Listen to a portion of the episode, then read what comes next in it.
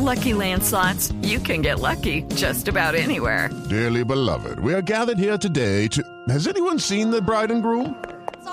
Sorry, we're here. We were getting lucky in the limo and we lost track of time. No, Lucky Land Casino, with cash prizes that add up quicker than a guest registry. In that case, I pronounce you lucky. Play for free at LuckyLandSlots.com. Daily bonuses are waiting. No purchase necessary. Void where prohibited by law. 18+. Terms and conditions apply. See website for details.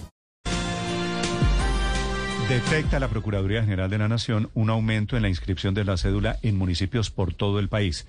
Esto obviamente abre un manto de sospecha alrededor de por qué se están inscribiendo más de las cédulas que corresponden o qué hay detrás de ese inusual aumento de la inscripción en esta época preelectoral. Hay algunos municipios que tienen unos aumentos que son impresionantes, Néstor. Por ejemplo, Cumaribo en Vichada tiene un aumento de inscripciones del 266%. Había 2.382 cédulas inscritas en 2019. ¿Sabe cuántas hay ahora? 8.713 personas inscritas para votar. Y así hay otros ejemplos. Le tengo el caso de Nariño, en el departamento de Nariño. En el 2019 había 224 personas inscritas. ¿Sabe cuántas hay hoy? 935. Y así, en muchos municipios... Algunos de ellos en la frontera con Venezuela, y por eso se abren, obviamente, especulaciones y se sacan conclusiones y da lugar a suspicacias, y otros en algunos otros departamentos de Colombia. Hay allí una ceja levantada, un gran interrogante de qué está pasando en municipios en donde están apareciendo muchas cédulas con la intención de voto. La doctora Yolima Carrillo es la procuradora delegada en asuntos electorales. Doctora Carrillo, buenos días.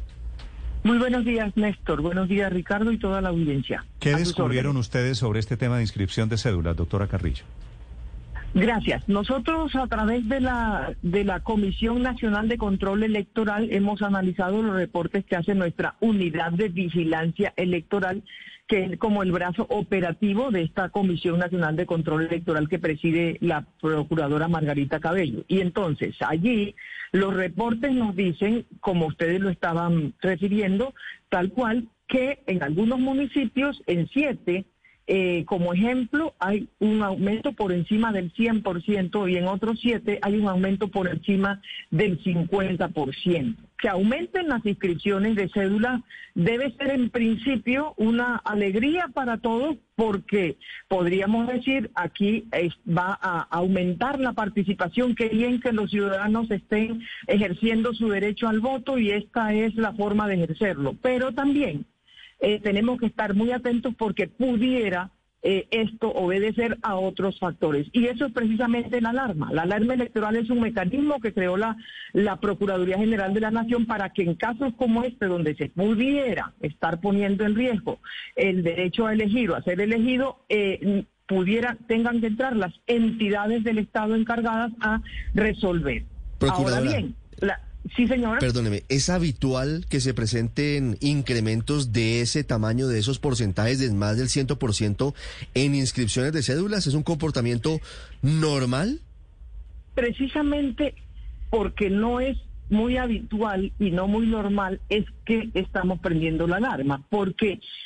si usted mira, nosotros estamos haciendo una comparación que viene de unas elecciones locales, donde se asume que debe haber mayor participación, a unas elecciones nacionales, que es donde se están inscribiendo. Entonces, si los ciudadanos para votar por sus autoridades locales no se inscribieron en una cantidad y en un porcentaje como el de ahora para unas elecciones nacionales, eso es lo que hace precisamente que se prenda la alarma, porque puede haber unos factores muy positivos, como el que dije, la gente quiere participar. Puede haber otros muy positivos. Por ejemplo, algunos están en lo que llaman circunscripciones electorales de paz y las víctimas se motivan a elegir a sus representantes. Eso también puede ser muy positivo, pero también puede ser que haya factores negativos. También puede ser que detrás de eso haya algún constreñimiento. También puede ser que detrás de eso haya una posibilidad de sembrar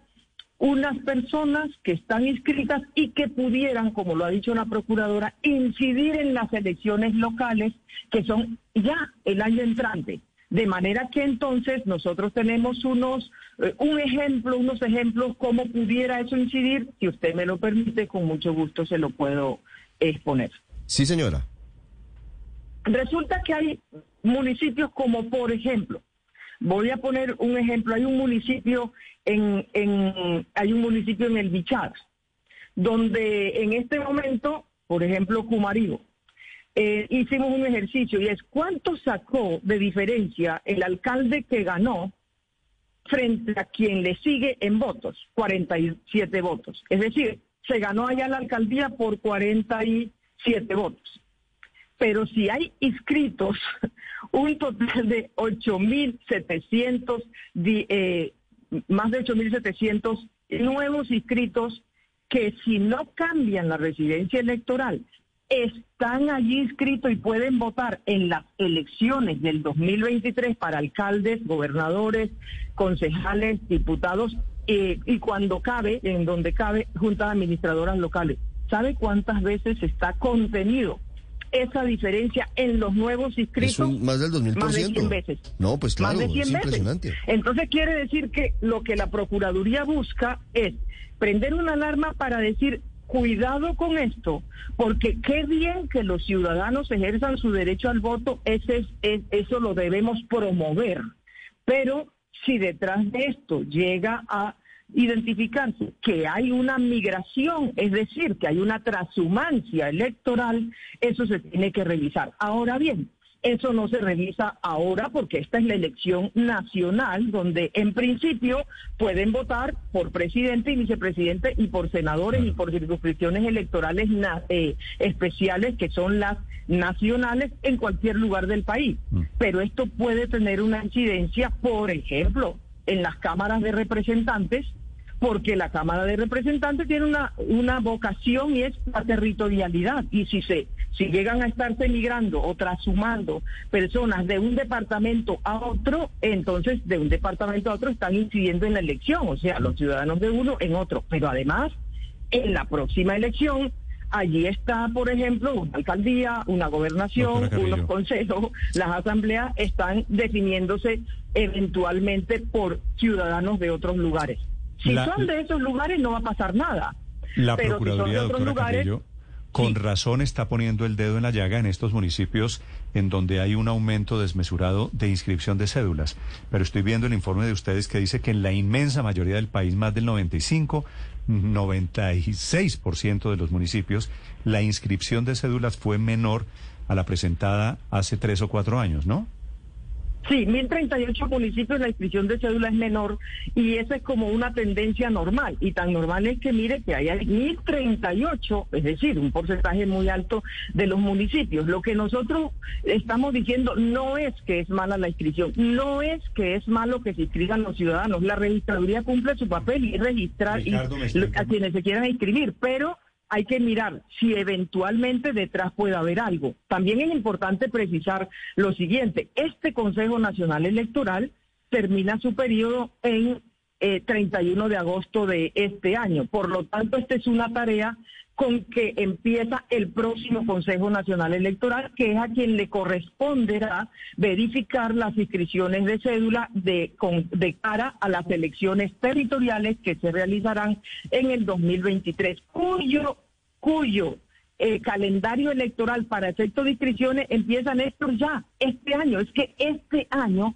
empiezan las inscripciones para las elecciones del año entrante, es decir, en octubre de este año ya también se pueden incrementar esas inscripciones de cara a las elecciones del 2023, en razón a que esas inscripciones se abren un año antes de las elecciones y las elecciones para autoridades locales serán el año entrante, el último domingo de octubre del 2023. O sea, el panorama que tenemos, por eso prendemos una alarma porque tenemos que estar atentos. Si el próximo Consejo Nacional Electoral, una vez se posesione en el mes de septiembre, recibirá de parte de la Procuraduría General de la Nación nuevamente esta alerta para que lo tenga en cuenta y haga como competente que es la revisión correspondiente. Pero como digo, será el próximo Consejo Nacional Electoral quien tendrá que hacer estas revisiones de cara a esa próxima elección, donde podría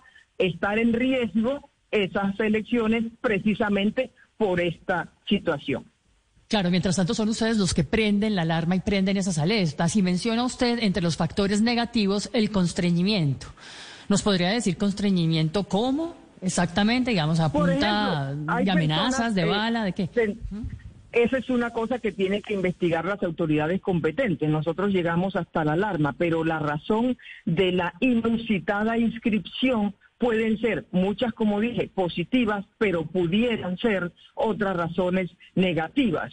Recordemos que la trashumancia, es decir, inscribirse en el lugar donde no corresponde su residencia, puede ser incluso un delito a partir del 2018. Pero también tenemos que decir, mire, hay personas que a cambio de un puesto de trabajo, no digamos más, a cambio de un puesto de trabajo, a cambio de resolver el desempleo, le pueden decir, inscríbase en tal lugar y allá se inscriben, simplemente.